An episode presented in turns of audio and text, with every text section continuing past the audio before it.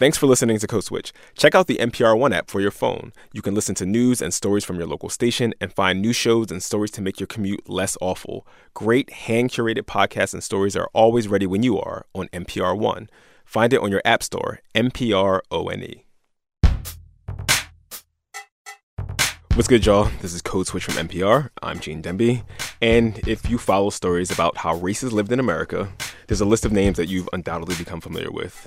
Michael Brown, Sandra Bland, Freddie Gray, Eric Garner, Tamir Rice, Trayvon Martin.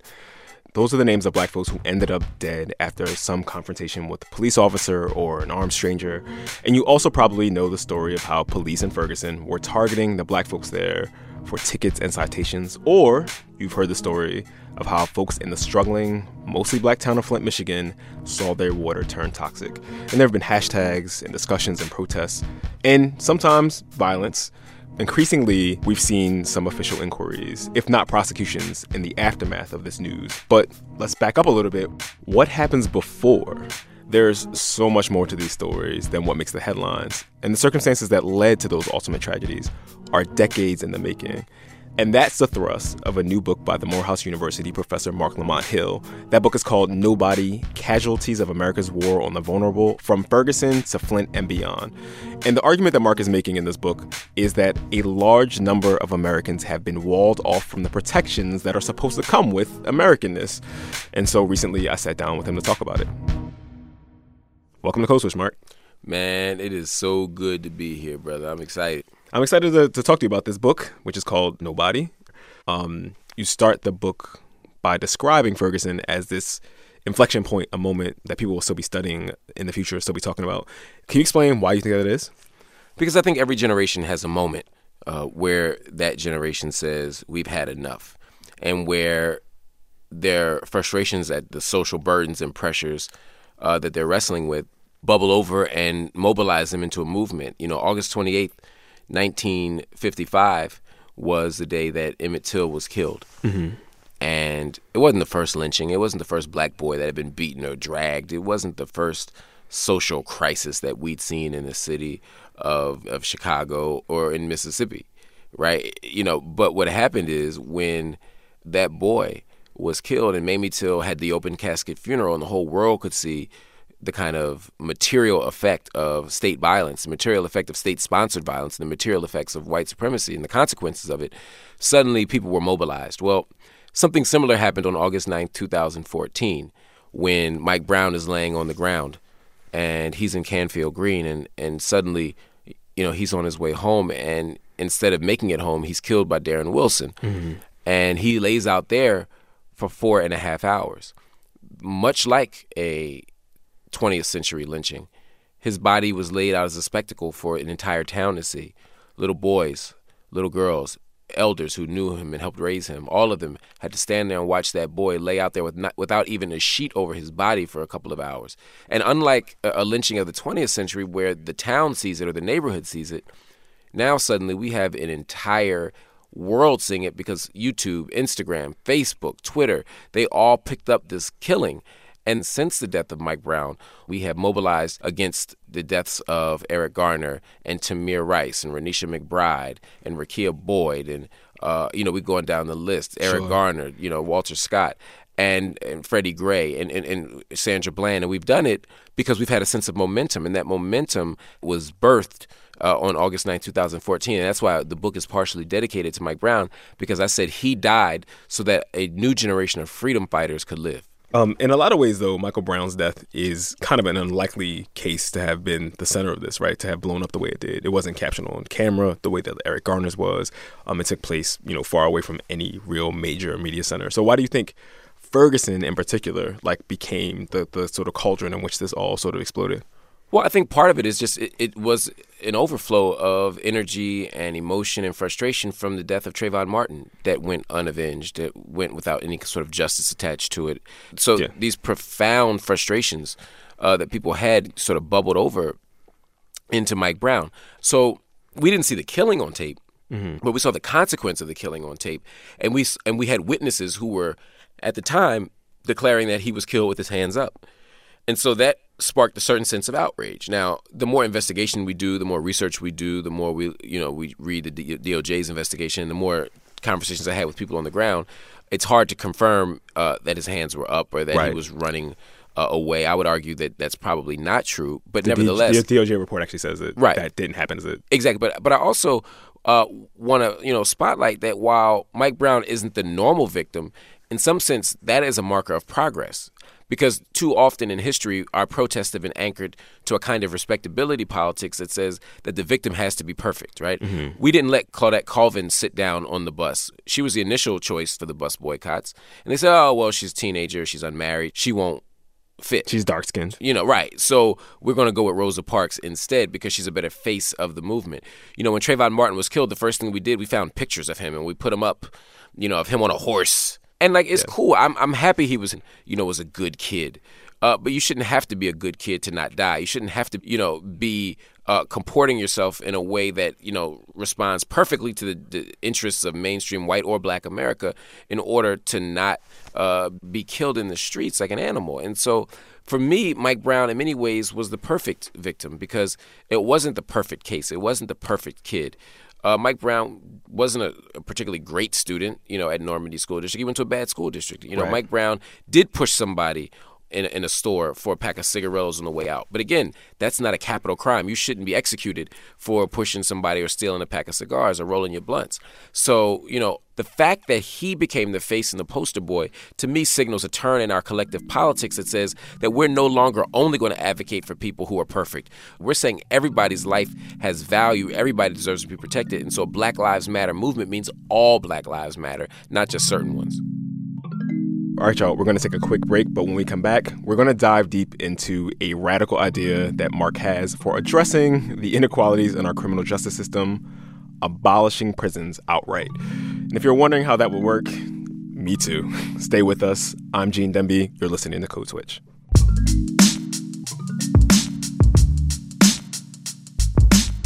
Support for Code Switch and the following message come from POV, producers of the documentary All the Difference, which follows the inspiring five year journey of two African American teens growing up on Chicago's South Side, as family, teachers, and mentors help them defy the odds in the teens' quest to graduate from college. Tune in Monday, September 12th at 10 p.m. to the PBS series POV to watch All the Difference. Check your local listings. POV is part of the American Graduate Initiative made possible by the Corporation for Public Broadcasting. Hey, it's Guy Raz here from the TED Radio Hour, and I'm really excited to tell you about another podcast I'm hosting. It's called How I Built This, and it's a show about the most amazing innovators and entrepreneurs and the stories behind the companies and movements they built. The show launches on September 12th. You can find it at npr.org slash podcasts on iTunes or on the NPR One app. Okay, y'all, welcome back. You're listening to Code Switch. I'm Gene Demby. So, we just left off with Marc Lamont Hill, and during this conversation that we were having about his book, we sort of shifted to this really unconventional idea that he's talked about before that I was really, really curious about. I believe in the elimination of the prison as our primary mechanism of punishment uh, in this world. I, I, I, I dare to believe in the possibility of a world without prisons. And you said the perfect thing. You said it's hard for me to wrap my mind around this idea.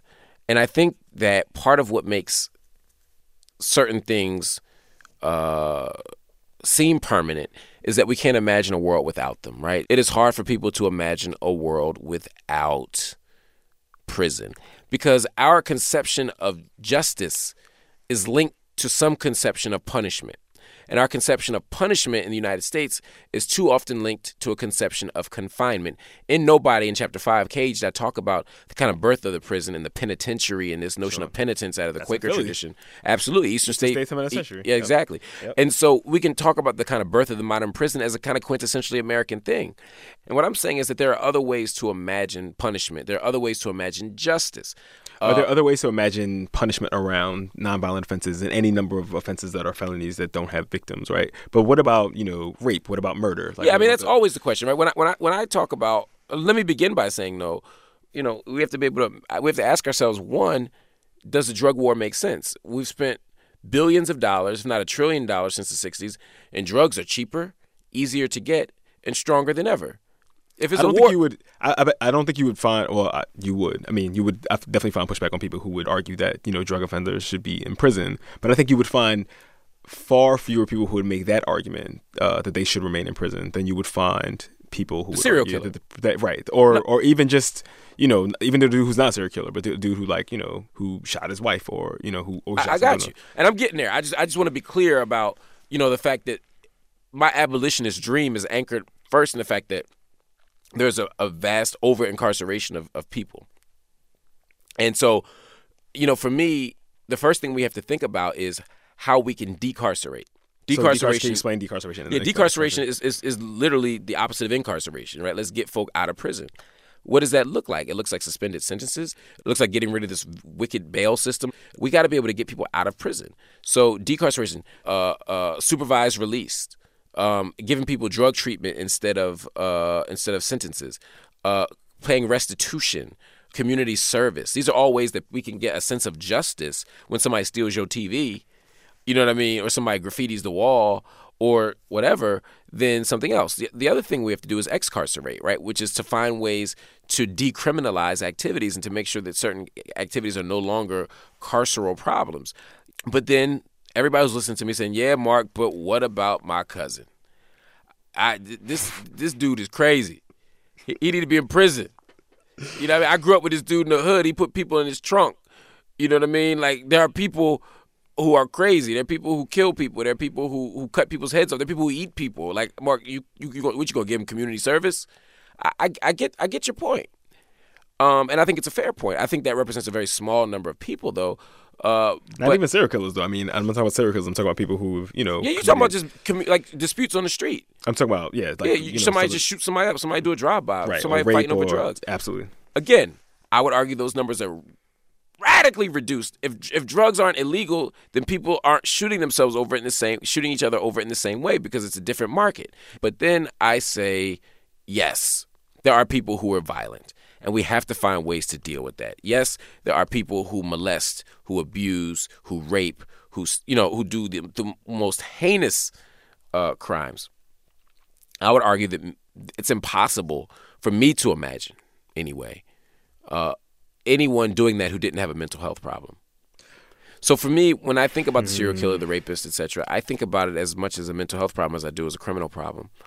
I'm trying to think of whether or not there is a social value or social there's some social merit to the idea that um, certain people should be removed from a community um, Yeah, and, and and have the stigma of their removal follow them or at least be with them for the long for the for the Yeah, but uh, the- terms of their Well, incarceration. well, historically, the problem is, and in recent times also, like the people we've stigmatized, it's largely based on race and class, not based on the not based on the crime itself. certainly, certainly, I'm not. Yeah, No, I know you're no not saying that, but I'm saying, no argument there. but, but I'm saying, so what we end up doing is creating a criminal class more than anything else. So, so that when you hear the word crackhead, right, a certain thing pops in your head, right? A social drag, someone who doesn't belong in the streets, someone who should be removed from society. When I, when you hear cokehead, you hear wealthy white guy, you hear corporate board member, you hear somebody who might be making a bad health choice but doesn't belong outside of society. I'm not arguing that the stigmatization is is should be applied, and I'm saying if can you if they can be applied to certain kinds of cr- uh, violent criminal offenses and not necessarily. So you're saying like rape rape should be stigmatized?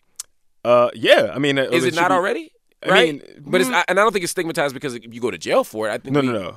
Of course, it's not. I mean, obviously, because people rape all the time and they don't go to jail, right? I mean, and, and actually, that's part of the problem, right? Is that like people don't. I mean, the stigma of rape is sort of because for a bunch of reasons, it's not like a thing that's contained, right? It is not a thing that is like, um, and it doesn't. It tends not to fall on the rapist, right? It tends to fall on the people who are rape survivors. But like, I'm, I'm talking about like if someone is has shot and shot somebody, right? Like, why? And I didn't want to go down the prison abolition rabbit hole. I just, I'm just, I'm just. No, but it's a fascinating question. So you're saying somebody shoots somebody, shouldn't there be so, so much collective shame attached to shooting people and stigma attached to shooting people that they go to jail? It's, it's, it's like saying, all right, we know people are still going to shoot people, but if we have jail, then people will know that we really don't like it. right. What end does um, that serve, right? Oh, If it doesn't stop people from shooting people, and there's no internal dispute about whether we whether we are in favor of shooting people or not, then to me, So what do you do with the shooter? you find ways to make him not a shooter anymore. I'm talking about a restorative justice model. That's the point. we have to think outside of the prison. When I say think outside of the prison, I don't just mean thinking about opening the gates to Graterford and, and, and Rikers and letting everybody out. I'm saying we have to get outside of the logic of the prison. I'm saying, wait a minute. The goal should be to the person who got shot should be made whole. And the person who's a shooter should be engaged in such a way that that they make the person whole, but also so they don't shoot anybody else anymore. And I'm saying, how do we do that? Is it, it if if I operate from the assumption that people, no one is disposable, right? That you can't just throw people away, right? And that no one is beyond redemption. Some folk need a whole lot more work, but but nobody's beyond redemption. If we're operating from that perspective, then that's where treatment comes in. That's where mental health uh, engagement comes in. That's where, uh, and and sometimes that mental health support might be secured confinement. Let me be clear about that. I'm not saying that like I can give you outpatient, you know, we validate your parking every day and you're a serial killer and you just come in once a week to get your your checkup. No, I'm saying some people need secured confinement, and you might say, I'm imagining, well, if it's secured confinement and it's for a crime, then that's just jail by another name. I would argue it is not. One, because it, it, it's different in scale. One, it's different in scope.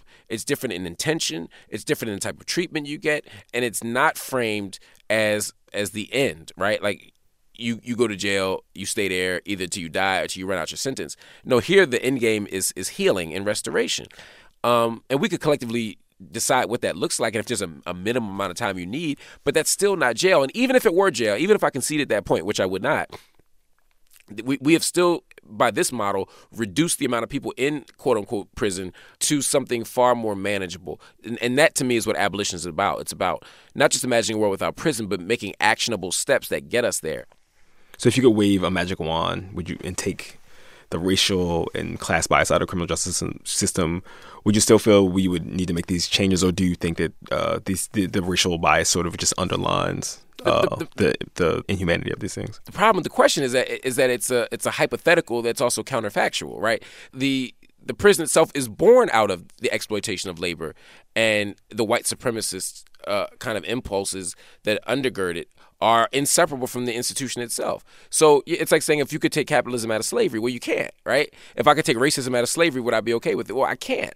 Um, I might have a moral critique of it outside of that, but I also can't separate it from those things. I'm saying that the prison itself is an outgrowth of a state that defends class at all costs, mm-hmm. right? In the same way that slavery was inseparable from the American democratic experiment as, as an exploitative force and as a form of labor exploitation, as Du Bois talks about in Black Reconstruction. In the same way, the prison is just a, is just a, a more politically correct, warmer, and fuzzier version of that slave system. So no, I, I if I waved a magic wand and got rid of racism and, and got rid of a class defending state, then slavery would never have happened, and the mass incarceration system would have never happened, and the convict lease system would have never happened, and black codes would have never happened, and slave mm-hmm. codes would have never happened. And so I, I can't separate those things. I understand your fundamental question, which is uh, if if the system was fair, would I be okay with prison? And I'm saying if the system were fair, there would be no prison. Hmm. So these huge issues that we're talking about here, in both in this conversation and in uh, Nobody, your book. Yes, um, the book Nobody: Casualties of America's War on the Vulnerable from Ferguson to Flint and Beyond. How many times have you had to say that? About seventy-five thousand. Oh my gosh. Um, these big these big questions you're raising here, uh, re-examining uh, capitalism, um, criminal justice, dismantling racism in you know housing and and and uh, if you're not a governor or a judge or even a politi- not you, the hypothetical you, yeah, yeah, uh, not a judge or a governor or political pundit or you know elected official, like where where do you start? Where does a private citizen start?